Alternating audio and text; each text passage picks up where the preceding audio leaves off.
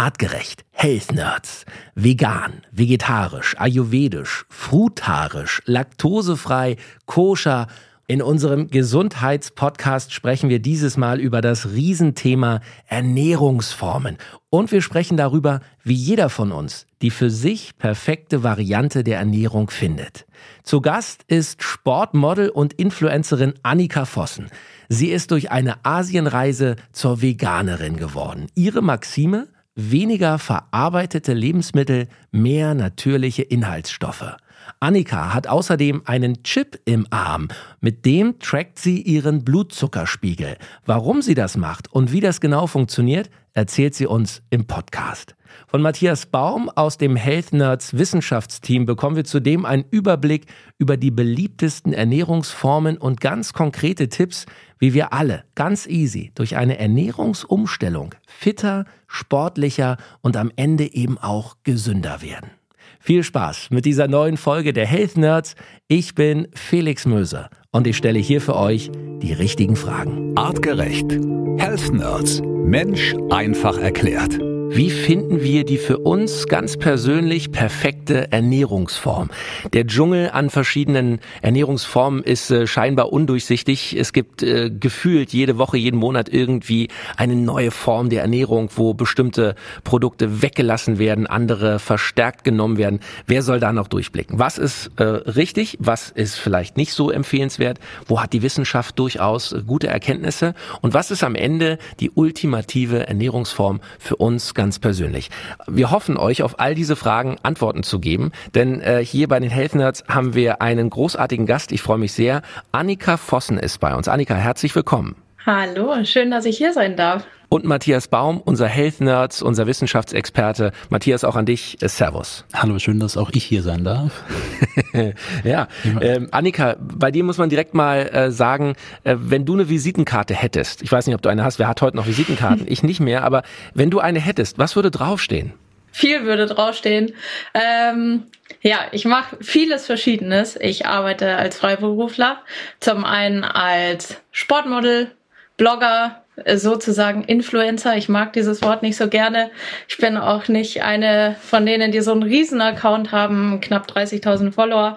Aber auch damit äh, verdiene ich einen Teil meines Geldes. Insofern, ja, ist mein Alltag sehr zusammengestückelt aus verschiedenen Jobs. Mhm. So, und wenn wir jetzt mal nur die sportlichen äh, Aktivitäten draufschreiben, die du so machst, ähm, also ich weiß, ähm, Mountainbiking ist nur eins davon. Was, was steht sportlich bei dir noch auf dem Plan? Also mein Hauptsport, sage ich mal, ist Gravel, also Radfahren, Gravel und auch Rennrad. Außerdem Laufen. Ich gehe unglaublich gerne in die Berge, und mein Hintergrund kommt aber eigentlich aus einem ganz anderen Bereich. Ich habe zwölf Jahre lang Akrobatik gemacht, dann Cheerleading gemacht. Ähm, also habe eigentlich jahrelang nichts mit Ausdauersport zu tun gehabt. Das ist jetzt tatsächlich erst in letzter Zeit gekommen. Gravel musst du nochmal erklären für, für Laien wie mich. Was ist das genau? Gravel ist letztendlich ja, die Mitte von Mountainbiken und Rennrad. Also man hat ein Rad, das schon irgendwie auf Geschwindigkeit ausgelegt ist, mit ein bisschen breiteren Reifen, aber vielleicht auch mit Profil, nicht so wie beim Rennrad, damit man eben auch abseits auf Waldwege, auf Schotterwege fahren kann. Mhm. Ähm, jetzt reden wir ja heute hier über Ernährung und über die für uns alle optimale Ernährungsform. Äh, du hast schon gesagt, du arbeitest eben auch als Model, ähm, du machst wahnsinnig viel Sport, du bist, äh, auch wenn man es jetzt nicht sieht, aber du bist super in, in Shape, super in Form. Gib uns mal einen Einblick. Heute, was hast du schon gegessen? Wie sieht denn so ein typischer Ernährungstag bei dir aus? Also heute war ähm, naja, semi-gut.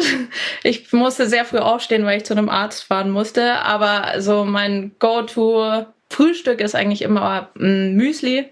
Müsli mit Obst, irgendwie ein paar Samen, Nüssen, Hafermilch, Haferflocken und so drin.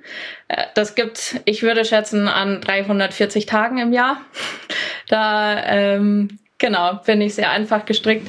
Und mittags gab's bei mir einen Salat und Brotzeit. Ja. Auch sehr, sehr easy.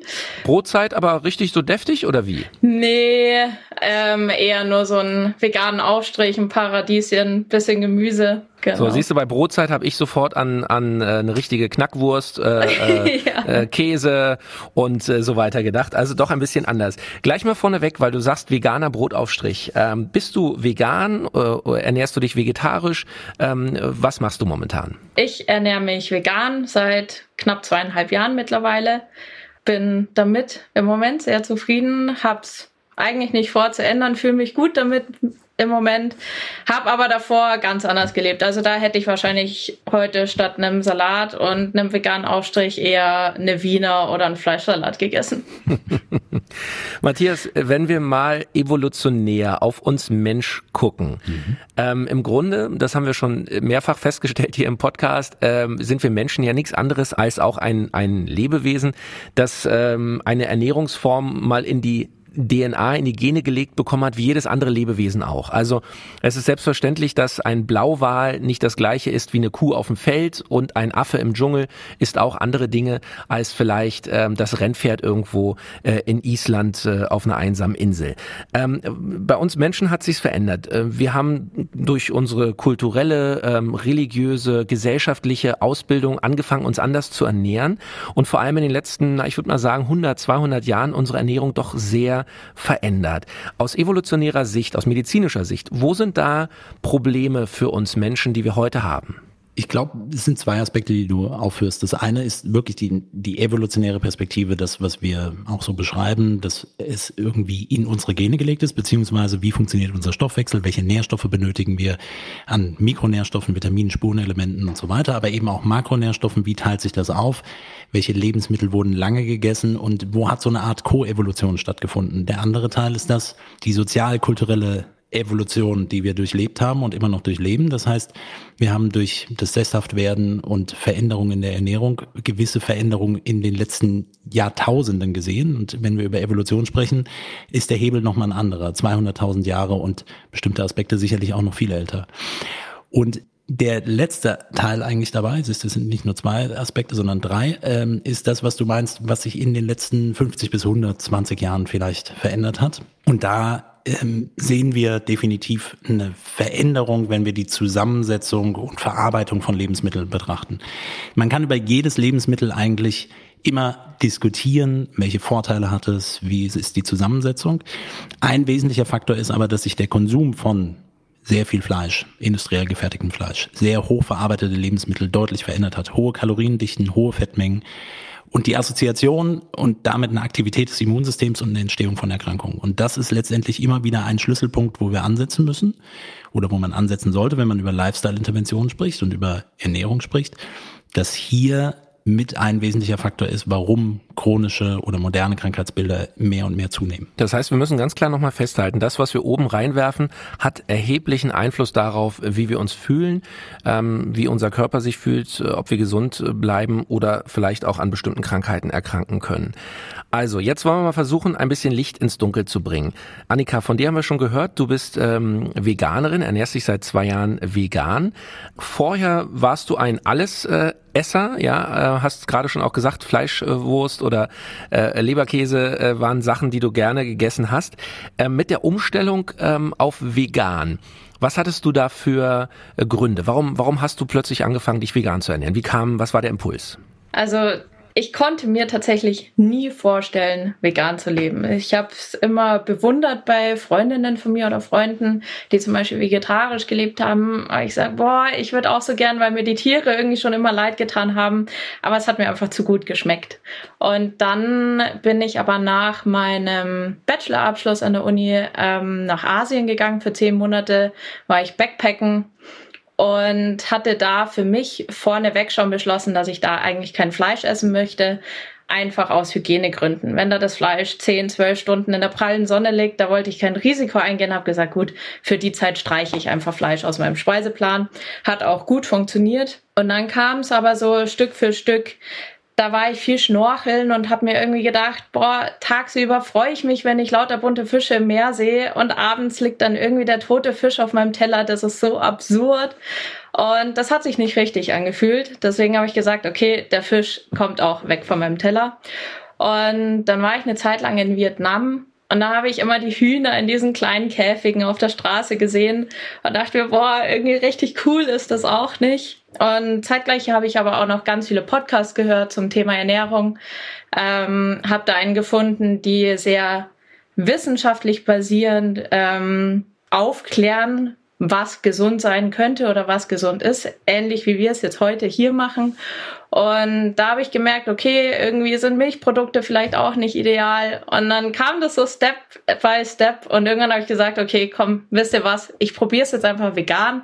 Habe das gemacht, es hat wunderbar funktioniert. Also in Ländern wie Indonesien, da habe ich auch nichts vermisst. Das war so lecker, das Essen. Mir ist es keinen Tag abgegangen. Und als ich zu Hause war, hatte ich ein bisschen Sorge, dass ich rückfällig werden könnte, sozusagen, wenn irgendwie ich wieder von der Mama meine eigentlichen Lieblingsessen gekocht kriege. Aber es kam gar nicht so. Also seitdem ich Veganer bin, kam nie wirklich so das Bedürfnis, wieder Fleisch zu essen. Ich war eher immer so ein großer Milchtrinker. Also Milch geht mir hin und wieder immer noch ab. Äh, einfach so ein frisches Glas Milch. Aber auch da muss ich sagen, es, es fällt mir nicht schwer. Also genau, insofern behalte ich das jetzt erstmal so bei. Klingt auf jeden Fall sehr nachvollziehbar und ich bin sicher, da wird es viele Menschen geben, die mm, ja mit diesem Gedanken vielleicht auch spielen. Ich glaube, dass äh, das ist schon ein großer Treiber, dass man vor allem die Tierhaltung ähm, ja einfach nicht moralisch mehr vertreten will und dann vielleicht nach Lösungen sucht. Ähm, ist ein wichtiges Thema, ähm, da können wir auch gerne mal drüber sprechen, aber wir wollen hier natürlich vor allem den Fokus darauf legen, rein von der Ernährung. Was äh, ist für uns Menschen normal? Was ist artgerecht? Was ist vielleicht ähm, eine Ernährungsform, die eine Alternative sein kann? Wie können wir uns ähm, besser ernähren? Hattest du den Eindruck, Annika, bei deiner Umstellung zu vegan, dass dir auch in Bezug auf deinen Leistungssport, den du ja machst, dass dir vielleicht an der einen oder anderen Stelle mal etwas gefehlt hat? Also konntest du tatsächlich deinen Energiebedarf, deinen Bedarf an Nährstoffen, Eiweißen und so weiter ähm, voll decken von Anfang an über die vegane Ernährung oder gab es äh, Probleme? Dafür hätte ich wahrscheinlich regelmäßiger Bluttests machen müssen, sage ich ganz ehrlich. Ähm, ich glaube, so vom Gefühl her ist es oft schwer zu sagen, ob es da Veränderungen gab oder nicht. Ich habe mich zu keinem Zeitpunkt irgendwie schwach oder energielos gefühlt. Wenn ich es getan habe, hatte das wahrscheinlich eher mit Stress zu tun. Insofern würde ich sagen, habe ich das ganz gut hingekriegt. Allerdings liegt es wahrscheinlich auch daran, dass ich mich von Anfang an damit beschäftigt habe, was ich jetzt essen sollte, um eben alle Nährstoffe, Vitamine und Co. wirklich über meine Nahrung zu bekommen. Und mhm. das ist, glaube ich, einfach ein wichtiger Punkt, zu sagen, wenn ich mich vegan oder vegetarisch oder wie auch immer ernähren möchte und gewisse Lebensmittel weglasse, muss ich mir einfach darüber bewusst sein, dass ich dafür vielleicht andere Lebensmittel vermehrt essen sollte. Und dadurch, dass ich das gemacht hat, hat das, denke ich, ganz gut geklappt. Bisher habe ich keine Mangelerscheinungen gemerkt, habe neulich erstmal wieder einen Bluttest gemacht, also Eisenwerte und Co. sind in Ordnung. Insofern glaube ich, klappt das ganz gut. Also, dann Matthias, lass uns doch einmal ähm, so ein bisschen durch, durch den Dschungel der verschiedenen Ernährungsformen einmal durchmarschieren. Mhm. Vegan haben wir also schon gehört, ähm, bedeutet, ich meine, es weiß jeder im Grunde, aber keine tierische Nahrung und eben auch keine äh, Nahrung, die äh, von Tieren produziert wird. Also Milch, Eier äh, fallen für Veganer weg. Was habe ich vergessen, Annika? Was, was äh, steht noch bei dir nicht mehr auf dem Speiseplan? Bei mir war es das, glaube ich, mehr oder weniger. Ich glaube, viele werden auch Honig vermeiden. Mhm. Honig äh, esse ich tatsächlich noch, weil wir hier aus dem Ort von mir daheim einen kriegen. Aber gibt bestimmt auch Veganer, die das weglassen würden. Okay, Vegetarier sind quasi die Veganer Light, die die äh, also keine Tiere essen, aber durchaus tierische Produkte, also beispielsweise Milch oder eben Eier. Ähm, aber es gibt eben auch noch ganz andere Ernährungsformen. Matthias, ich schmeiß dir mal immer einen Begriff rüber. Mhm. Vielleicht kannst du uns mal so drei, vier Sätze äh, jeweils dazu sagen. Ich probier's. Flexitarier. Was verbirgt sich dahinter? Also du hast den Begriff schon genannt, Vegetarier, also Veganer Light. Und der Flexitarier ist eigentlich so ein Teilzeit-Vegetarier. Also das kommt eigentlich in den USA, sagt man, nennt man das gerne so, also von, von flexible letztendlich. Das heißt immer mal wieder abwechselnd. Ja, das heißt, es wird eigentlich alles konsumiert, Fleisch, Fisch, Eier, Milchprodukte, Honig, aber ähm, eben in unterschiedlichen Abständen. Und das unterscheidet sich immer mal wieder. Das heißt, mal ist man Vegetarier und dann eben auch eine genau. Woche mal wieder nicht. Und vielleicht kann man an der Stelle schon mal, ich meine, man kann das ja auch Flexi vegan, also jetzt nur mal für die, für das, für die eigene Wahrnehmung, also das, was Annika eben so schön beschrieben hat. Ich wollte das immer, hab's aber nie geschafft. Dann ist das typische Bild, das Umfeld hat sich verändert, dann kann ich irgendwas testen, dann fängt man damit an und dann kommt, wird so ein Veränderungsprozess mit angestoßen.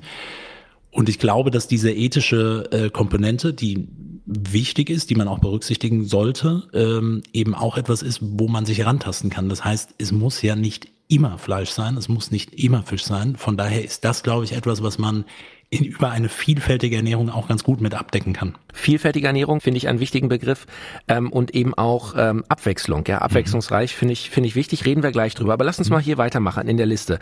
Ähm, ich habe schön recherchiert. Also dann gibt es die Frutarier. Ja. Äh, äh, was mit Früchten oder wie? Quasi. Es ist eigentlich streng vegan äh, und bezieht sich eben nur auf Lebensmittel, die nicht ähm, geerntet werden oder beziehungsweise die Stammpflanze konsumiert wird. Das heißt, es geht hier mehr um das Thema Fallobst, Nüsse, Samen, das ist zum Beispiel sowas in die Richtung. Das essen die dann die Frutarier äh, äh, ausschließlich oder verstärkt oder wie? Quasi ausschließlich. Also je nachdem, was der, der Hintergedanke dabei ist, aber so würde man es sozusagen definieren. Und mhm. bestimmte Gemüse, wie gesagt, die geerntet werden müssten, Möhre oder Lauch würde nicht verzehrt werden. Mhm, okay. Den äh, Pesketarier habe ich gefunden. Mhm. Fisch? Die, Fisch, sehr schön. Ja. Du kennst dich aus in der Sprache. Das heißt äh, vegetarisch und äh, Fisch wäre sozusagen mit im Konsum. Mhm, okay. Dann habe ich gefunden natürlich ähm, Paleo, klar, haben wir auch hier mhm. schon ein paar Mal drüber gesprochen. Paleo, ähm, wie kann man das abgrenzen von äh, den anderen Ernährungsformen? Also die Steinzeiternährung, das bezieht sich eben auch im Endeffekt auf, was haben unsere Vorfahren konsumiert.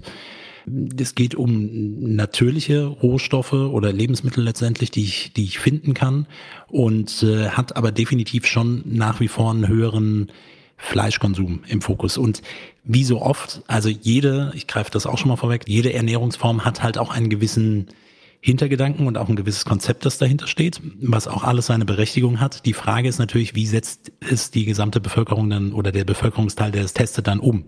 Mhm. Das heißt, bei Paleo, ohne da jemandem zu nahe zu treten, sieht man dann häufig, okay, dann wird Hauptsache, es ist Fleisch, so ungefähr. Und das ist dann so dieses andere Extrem, wo man sagt, naja, das vielleicht auch nicht.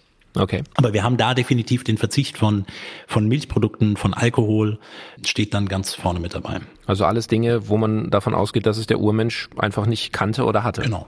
Mhm. Getreidesorten, Zucker, ja. Kinderschokolade. Die auch. Verarbeitete Lebensmittel. Das taucht aber ganz häufig und immer wieder mit auf, ja. Mhm. So, dann habe ich noch einen äh, lustigen Begriff gefunden, da bin ich gespannt, was das ist. Pudding-Vegetarier. Pudding-Vegetarier sind letztendlich Vegetarier, die auf Fleisch verzichten, aber sonst auf relativ wenig in, in der vegetarischen Ernährung achten. Mhm. Super. Und äh, Rohkost habe ich auch noch gefunden. Auch das ist eigentlich hier naheliegend. Äh, nur unverarbeitete, ungekochte Lebensmittel genau, oder wie? Es darf alles roh konsumiert werden. Das gilt prinzipiell auch für Fleisch und Fisch. Gut, spannend. Ähm, und das ist nur ein Ausschnitt. Also ich, äh, ich, ich weiß, wir, wir könnten hier zwei Stunden noch drüber reden. Genau. Also das ist vielfältig. Ähm, wie Matthias schon gesagt hat, jede Ernährungsform hat mit Sicherheit irgendwie auch ähm, ja ihren Hintergrund oder ihren logischen, vielleicht wissenschaftlichen. Es gibt auch religiöse Ansätze. Ähm, Halal äh, beispielsweise, um, um nur mal ein Beispiel äh, zu nennen. Ähm, die Frage ist natürlich für uns losgelöst von allen kulturellen, religiösen oder gesellschaftlichen Dingen. Für uns als Mensch, um den Bogen wieder ganz zum Anfang zu schlagen, für uns als Lebewesen, was ist die optimale Ernährungsform?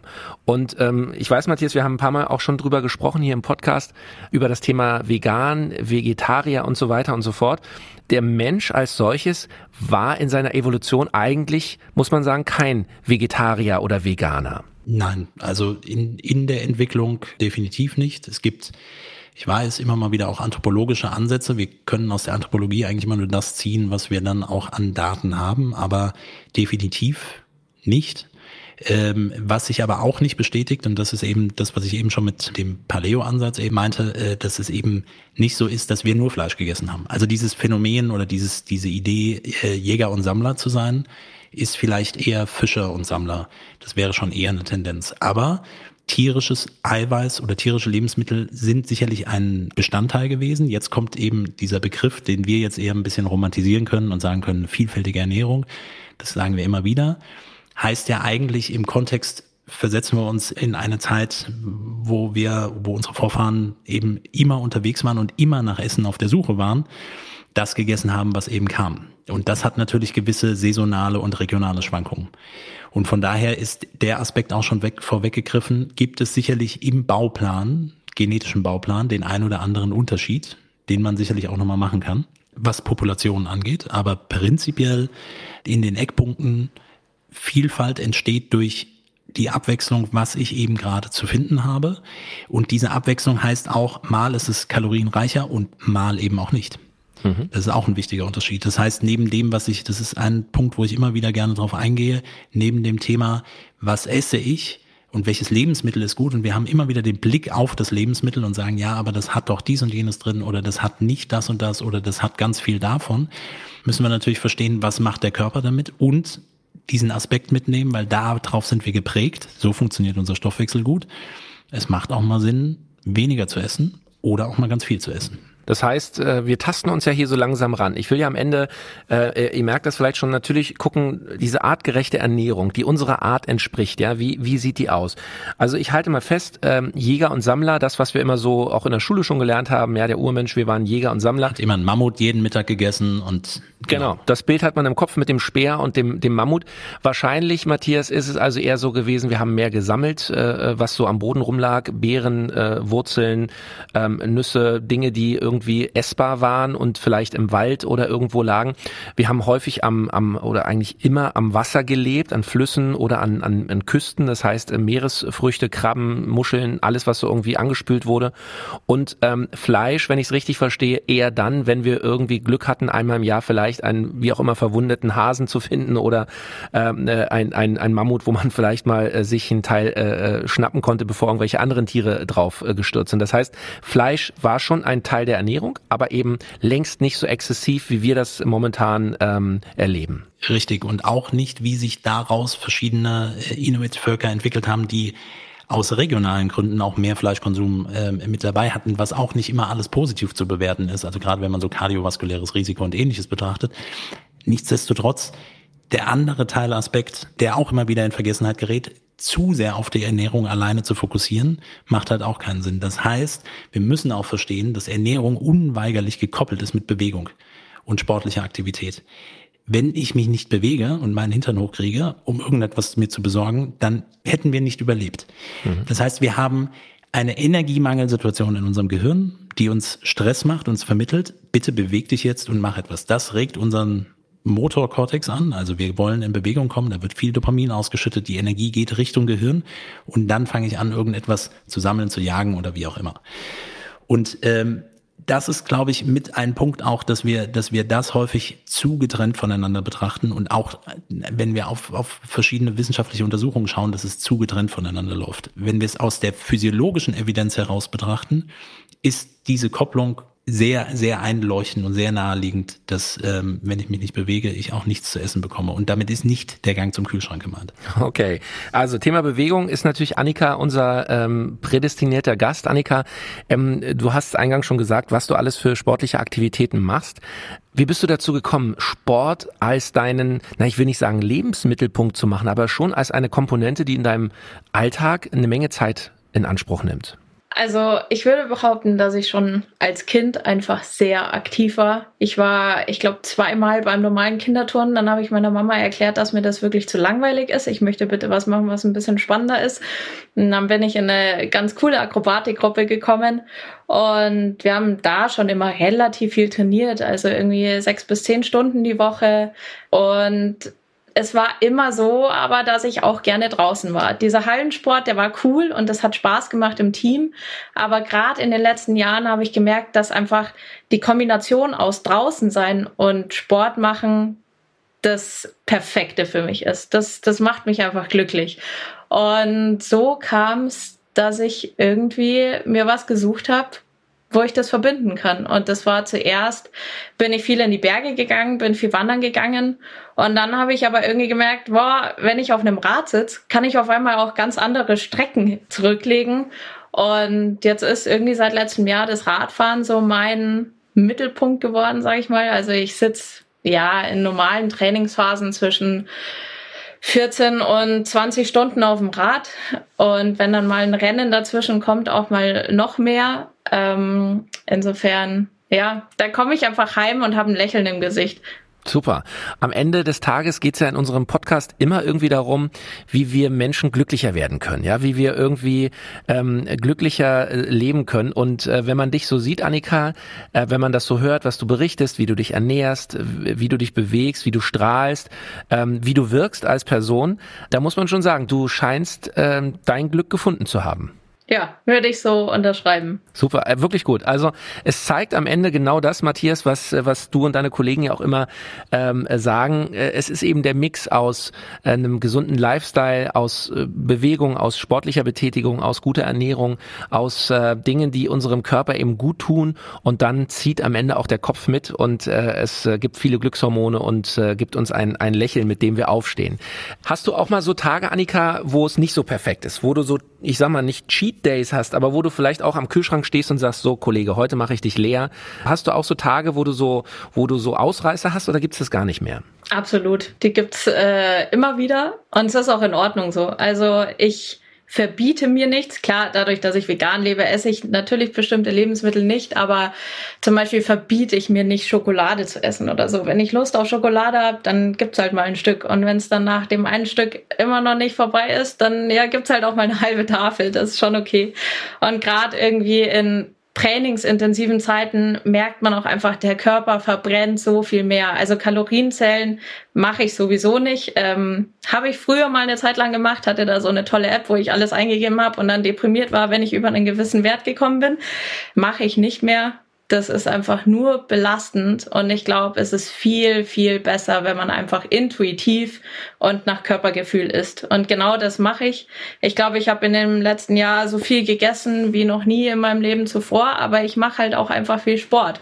Und wenn ich dann merke, ich habe jetzt Hunger auf irgendwas Spezielles, dann esse ich das auch. Mhm. Was würdest du jemanden, der uns jetzt hört und vielleicht sagt, ich will das eigentlich auch. Ich will irgendwie mich mehr bewegen. Ich will so einen Sport finden wie die Annika, so in, in den Bergen Fahrrad fahren oder vielleicht laufen gehen an der Küste.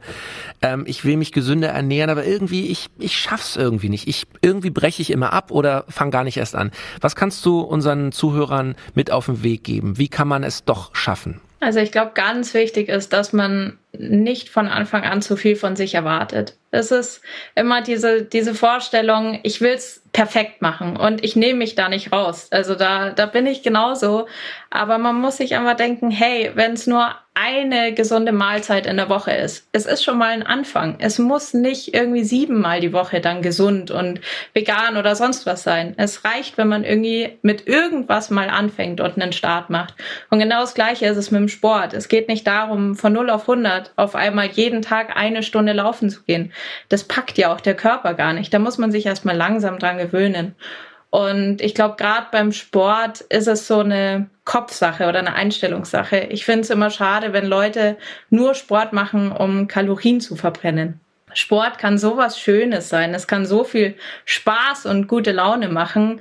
Und da muss man einfach, glaube ich, das Richtige für sich finden. Für den einen ist es der Teamsport irgendwie, damit man auch noch unter Menschen ist und sich austauschen kann. Der eine will lieber abschalten und alleine Sport machen.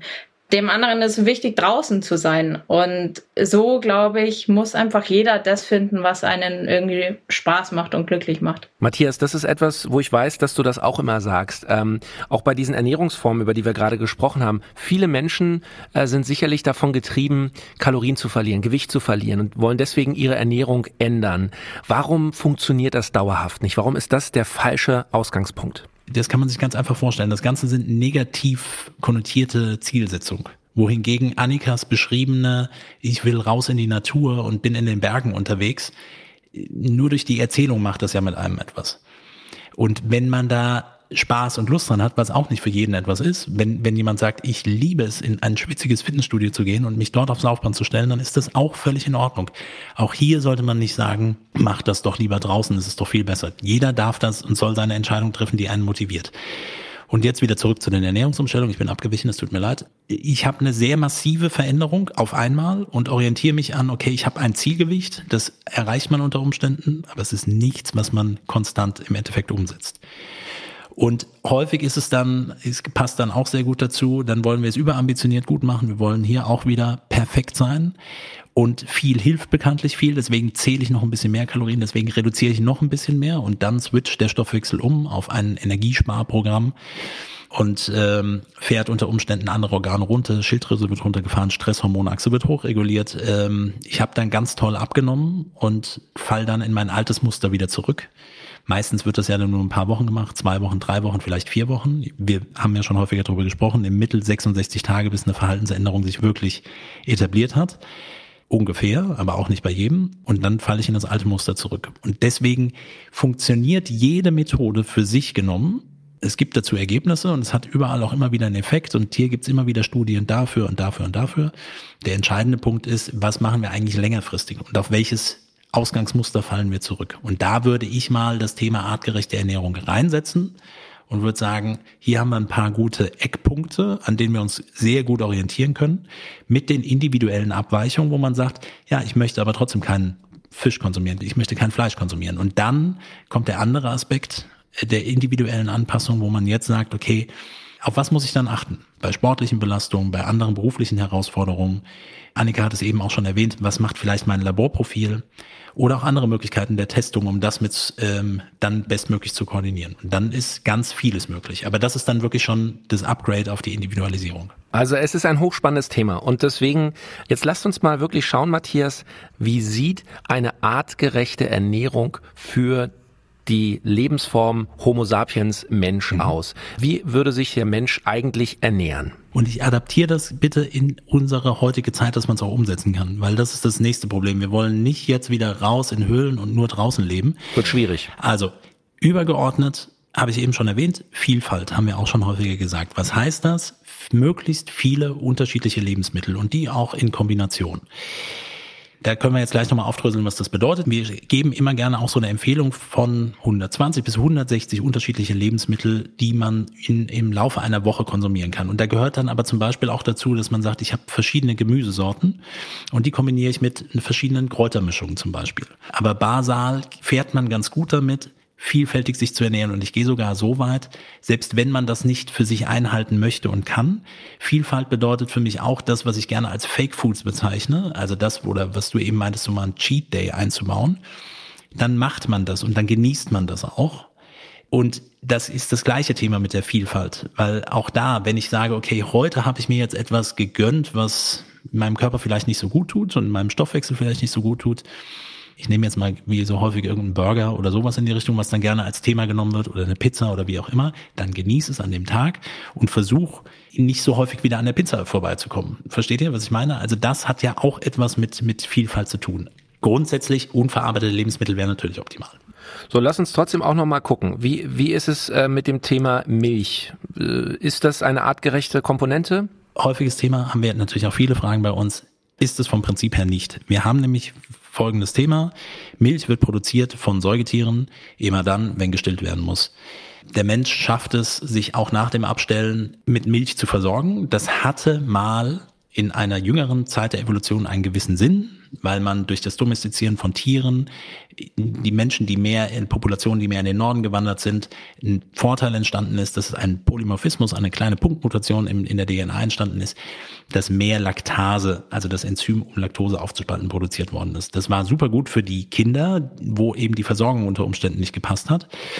Und dann macht das Sinn. Aber wir reden hier von einer Kuh, die Milch gibt, weil sie mhm. gerade ein Kälbchen gegeben hat. Und wir reden nicht davon, dass wir ständig Milchprodukte konsumieren. So, da kommen wir zu dem anderen Extrem wieder, ne? einseitig auf der einen Seite und viel davon zu konsumieren. Aber es ist nicht per se in der Tiefe vorgesehen, dass sich der Mensch unbedingt von Milch ernähren muss. Das ist von der Empfehlung, der Ernährungsempfehlung faktisch auch einfach nicht korrekt. Also das ist industriell getrieben, das muss man ganz klar sagen. Okay, und auch wichtiger Punkt, wie du gesagt hast, früher äh, in der jüngeren äh, Vergangenheit, also da hatte vielleicht irgendwie eine kleine Gruppe von Menschen äh, eine Handvoll Kühe, die irgendwie über Generationen weitergereicht wurden. Ähm, heute kommt äh, unsere Milch aus einem Großbetrieb, wo vielleicht 5000 verschiedene äh, Kühe mit 5000 verschiedenen DNA-Mustern äh, uns irgendwie dann die Milch zusammenmixen. Mhm. Ja, das, das darf man nicht vergessen. Lass uns direkt weiter gucken. Ähm, mhm. Thema Fleisch, Fisch, mhm. artgerechte Ernährung oder nicht? vom Prinzip gehört es definitiv definitiv mit dazu. Mehr Fisch, weniger Fleisch. Wenn Fleisch, dann tendenziell eher in Richtung Wildfleisch oder kleine Säugetiere, Hasen, sowas in die Richtung beispielsweise, Geflügel auch. Okay, aber auch hier ganz klar wieder Diversität, Abwechslung? Es muss nicht in jeder Mahlzeit Bestandteil sein. Das ist mhm. ganz entscheidend. Okay, aber gut, wir halten fest. Also eine artgerechte Ernährung, äh, möglichst abwechslungsreich. Also du hast gesagt 120 bis 160 verschiedene Lebensmittel, Kräuter, ähm, ähm, Gewürze, ähm, Gemüse, ähm, ähm, Obst und so weiter. Mhm. Fleisch ja, aber mehr Fisch und beides in Summe nicht zu häufig, nicht zu regelmäßig, sondern eher, wie man es vielleicht auch früher kannte, noch bei, bei Oma und Opa, einmal in der Woche gab's Fleisch, ja, und das ist wahrscheinlich auch schon viel im Verhältnis. Genau, das gab's immer den Sonntagsbraten und freitags gab's Fisch weil die Oma samstags zum Friseur gegangen ist, um sich die Dauerwelle neu zu legen. Aber bei dem Fisch muss man ein bisschen schauen. Äh, auch hier muss man gucken, welchen Fisch. Und es geht hier ja vor allen Dingen auf jetzt mache ich das, aber jetzt muss man auch auf die ähm, ähm Mikronährstoffe an der Stelle schauen. Und wenn man auf Omega-3-Fettsäuren schaut, dann macht Fisch schon einfach Sinn. Und das darf auch ruhig häufiger gegessen werden als jetzt nur einmal die Woche. Da wäre ich eher dafür, das nach vorne zu stellen. So, und jetzt, äh, äh, um den Sack hier sozusagen zuzumachen, ernährungstechnisch. Also das wäre jetzt mal eine artgerechte Ernährung. Lass uns noch kurz drüber reden. Ernährungsfrequenz. Ähm, mhm. Frühstück äh, äh, wie, ein, wie ein König, äh, Mittag wie ein Bauer, Abendessen ja. wie ein Bettler. Ist äh, falsch? Haben wir schon drüber gesprochen? Haben wir schon drüber gesprochen. Ist ähm, auch nicht für sich per se immer nur, nur ganz allgemein zu, zu beantworten. Muss ich das Frühstück ausfallen lassen, ja oder nein? Da gibt es verschiedene Gegebenheiten, aber das wäre eher auch wieder ein Individualisierungsthema. Grundsätzlich Mahlzeitenfrequenz nicht so häufig. Das macht im Alltag äh, erklärt genau das. Und wenn ich irgendetwas esse, dann irgendetwas, was in der Vorstellung vielleicht etwas ist, was man gerade gefunden hat. Also mal ein paar Beeren zum Beispiel, aber nicht zwischen Mahlzeiten und ständig und verarbeitete Lebensmittel oder die ganze Zeit Süßigkeiten zu konsumieren oder immer Kaffee zu trinken und Milch reinzugießen. Und äh, was das Ausfallen von Mahlzeiten angeht, auch das ist etwas, womit man sehr gut spielen kann und auch allgemein gültig schon intermittierende Fastenmethoden. Das muss nicht unbedingt dieses Frühstück-Ausfallszenario sein, aber da auch eine Flexibilität äh, und Variabilität reinzubringen, das macht definitiv Sinn. Mhm. Das heißt, äh, der, der Körper, unser, unser Körper kann schon gut mit einem Mangel umgehen und kann durchaus auch mal einen halben Tag oder einen Tag nichts essen. Das ist eher äh, vorteilhaft als ein Überangebot, oder? Genau, und es ist eben kein Mangel. Also Mangelsituationen, und das gilt auch bei bestimmten spezifischen Ernährungsformen, äh, die müssen sich nicht innerhalb von zwei, drei Wochen zeigen. Ganz im Gegenteil, sie zeigen auch positive Effekte. Wenn ich es aber nicht drauf schaue und dann kann man so ein paar Eckpunkte eben festmachen, was bestimmte Vitamine angeht, B12 beispielsweise, Folsäure. Äh, man kann, Thema Eisenhaushalt ist eben schon mal gefallen, die Werte sollte man sich vielleicht dann regelmäßiger mit anschauen. Man kann sich die Gesamteiweißmenge im Blut anschauen, man kann verschiedene ja, Kofaktoren und ähnliches mit berücksichtigen, die sinnvoll sind, um das sozusagen mit zu begleiten, aber einmal eine Mahlzeit ausfallen lassen oder auch mal einen Tag lang nichts zu essen, bringt niemanden in eine Mangelsituation. Mhm. Annika, jetzt hast du ähm, natürlich mit deinem Lifestyle schon eine ja, Sonderstellung oder eine, eine äh, nicht durchschnittlichen Lebensstil. Ähm, du verbrauchst sehr viel Kalorien, du machst sehr viel Sport, du bist viel draußen, bewegst dich viel. Wo hast du deine Ernährung optimiert? Wo hast du einen Bedarf an bestimmten Dingen, wo du sagst, das ist für mich eine individuelle Annika Vossen Ernährungsform? Also ich würde sagen, mit dem Sport oder dem zunehmenden Umfang an Sport, den ich jetzt gerade mache, hat sich schon auch mein Essverhalten verändert. Vor allem esse ich jetzt sehr viele Kohlenhydrate. Früher war ich auch mal auf der Schiene Low Carb, ähm, High Protein und so weiter.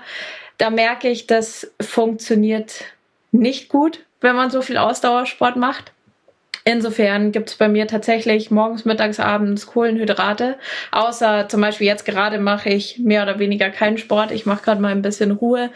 Aber auch vor einem Rennen, während einem Rennen ist schon, sind sehr viele Kohlenhydrate dabei, wobei ich auch darauf achte, dass es nicht von Weißmehl oder so kommt, sondern einfach komplexe Kohlenhydrate sind kombiniert mit Obst. Also wenn ich merke, gut, jetzt muss einfach mal Zucker rein, ähm, es ist gerade viel zu wenig im Umlauf im Körper, dann gibt's auch mal irgendwie im Zweifelsfall ein Stück Schokolade oder ein Gel, aber das sind die Ausnahmen. Also ich versuche das schon eher mir von gesunden Quellen zu holen, also Obst und komplexe Kohlenhydrate. Und ansonsten habe ich aber auch gemerkt, ich arbeite gerade mit Super Sapiens zusammen. Also ich kann mein Blutglucose-Level im eigentlich nonstop messen. Ich habe da eine App am Handy und die zeigt mir 24 Stunden am Tag mein Glukoselevel im Blut an.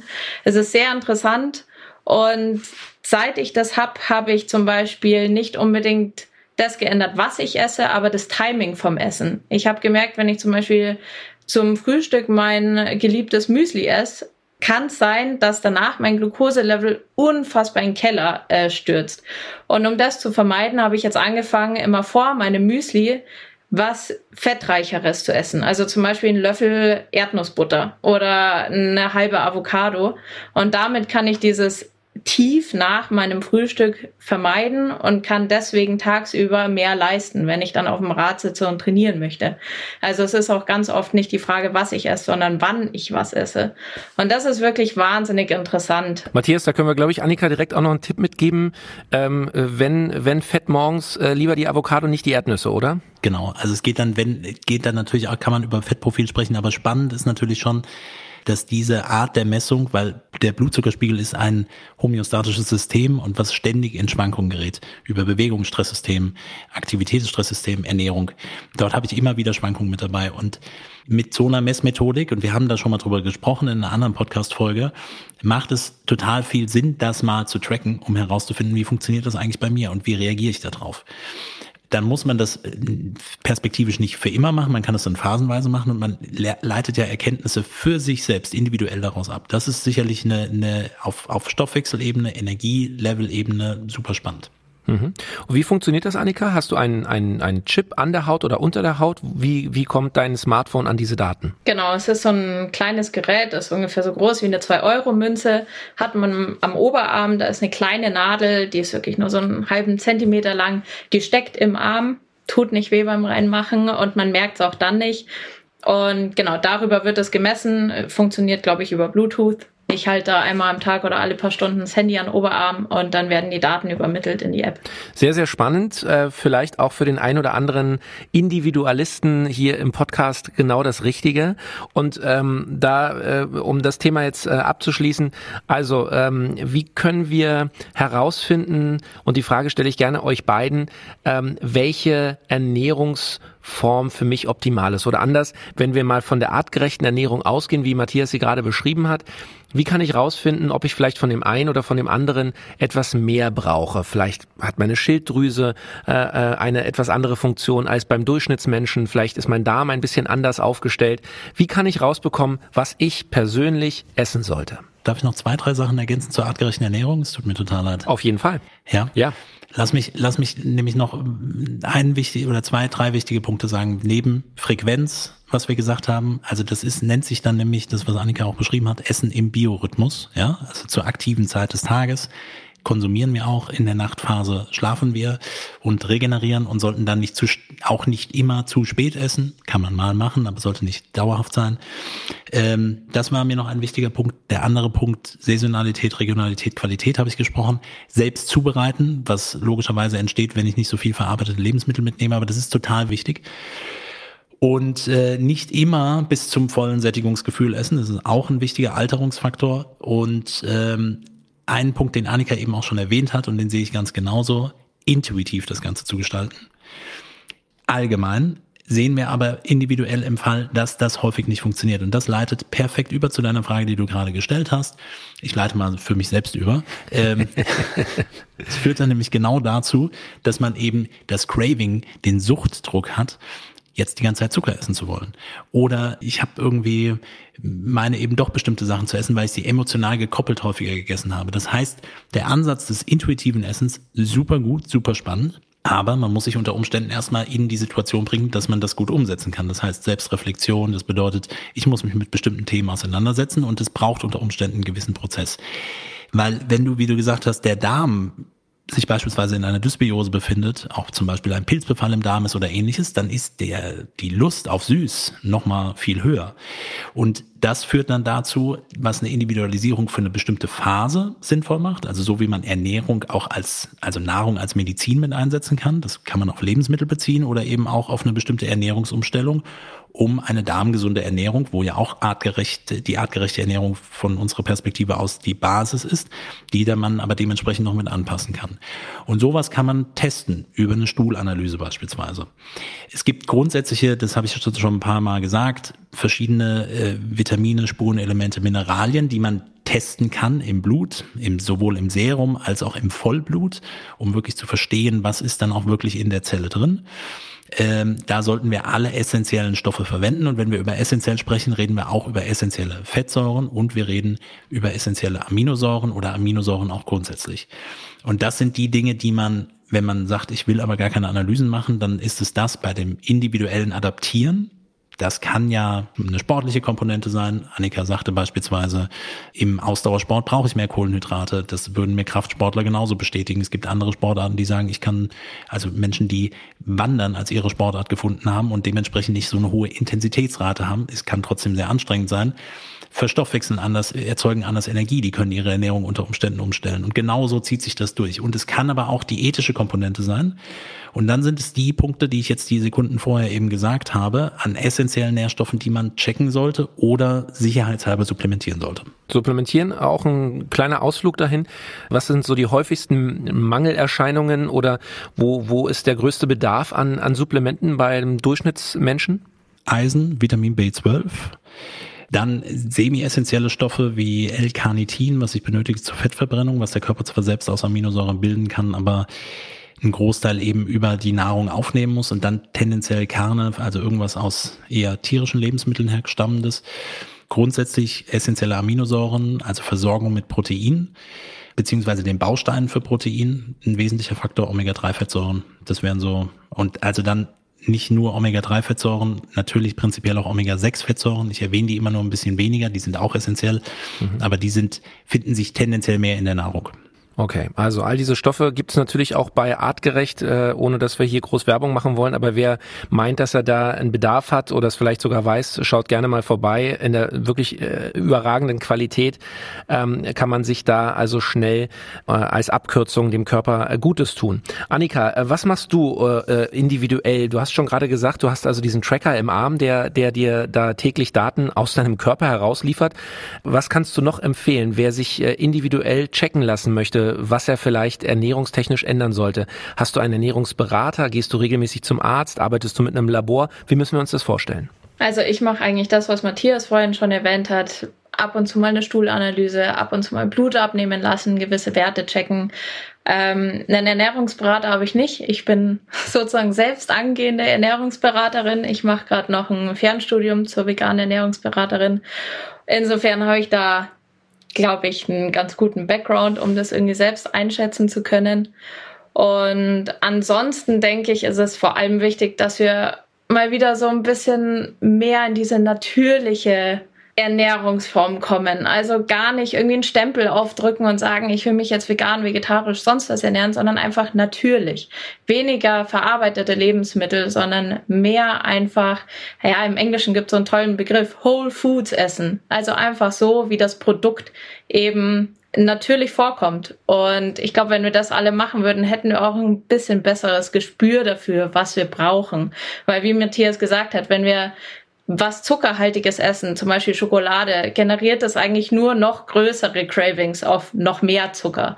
Und wenn man das mal eine Zeit lang weglässt, entwickelt man, denke ich, schon ein anderes Körpergefühl und ein, eine andere Wahrnehmung dafür, was der Körper eigentlich braucht.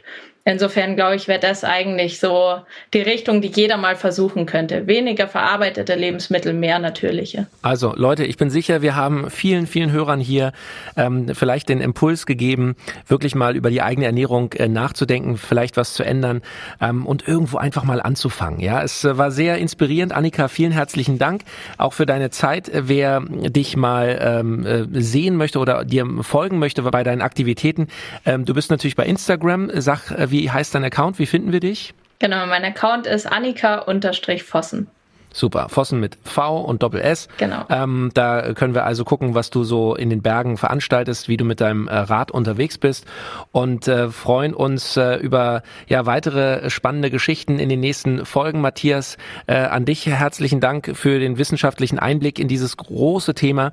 Ähm, natürlich nochmal der Hinweis, äh, wir haben hier in, in diesen 40, 50 Minuten natürlich nur anreißen können, ähm, was das Thema Ernährung und Ernährungsformen äh, mit sich bringt. Es gibt mit Sicherheit Sicherheit äh, unglaublich viel Lektüre und noch tausende Fragen, äh, die wir beantworten können. Wenn ihr Fragen habt, schreibt uns gerne auf allen Kanälen. Wir versuchen wirklich jede Frage zu beantworten. Wenn ihr auch Fragen an Annika habt, ähm, äh, mit Sicherheit äh, könnt ihr ihr auch schreiben bei Instagram. Und ansonsten wünschen wir euch einen guten Appetit. Bleibt äh, geschmeidig, äh, ernährt euch gut und bleibt glücklich. Vielen Dank und bis zum nächsten Mal. Vielen Dank. Danke euch. Macht's gut. Artgerecht. Health Nerds. Mensch einfach erklärt. Ein All Ears on You Original Podcast.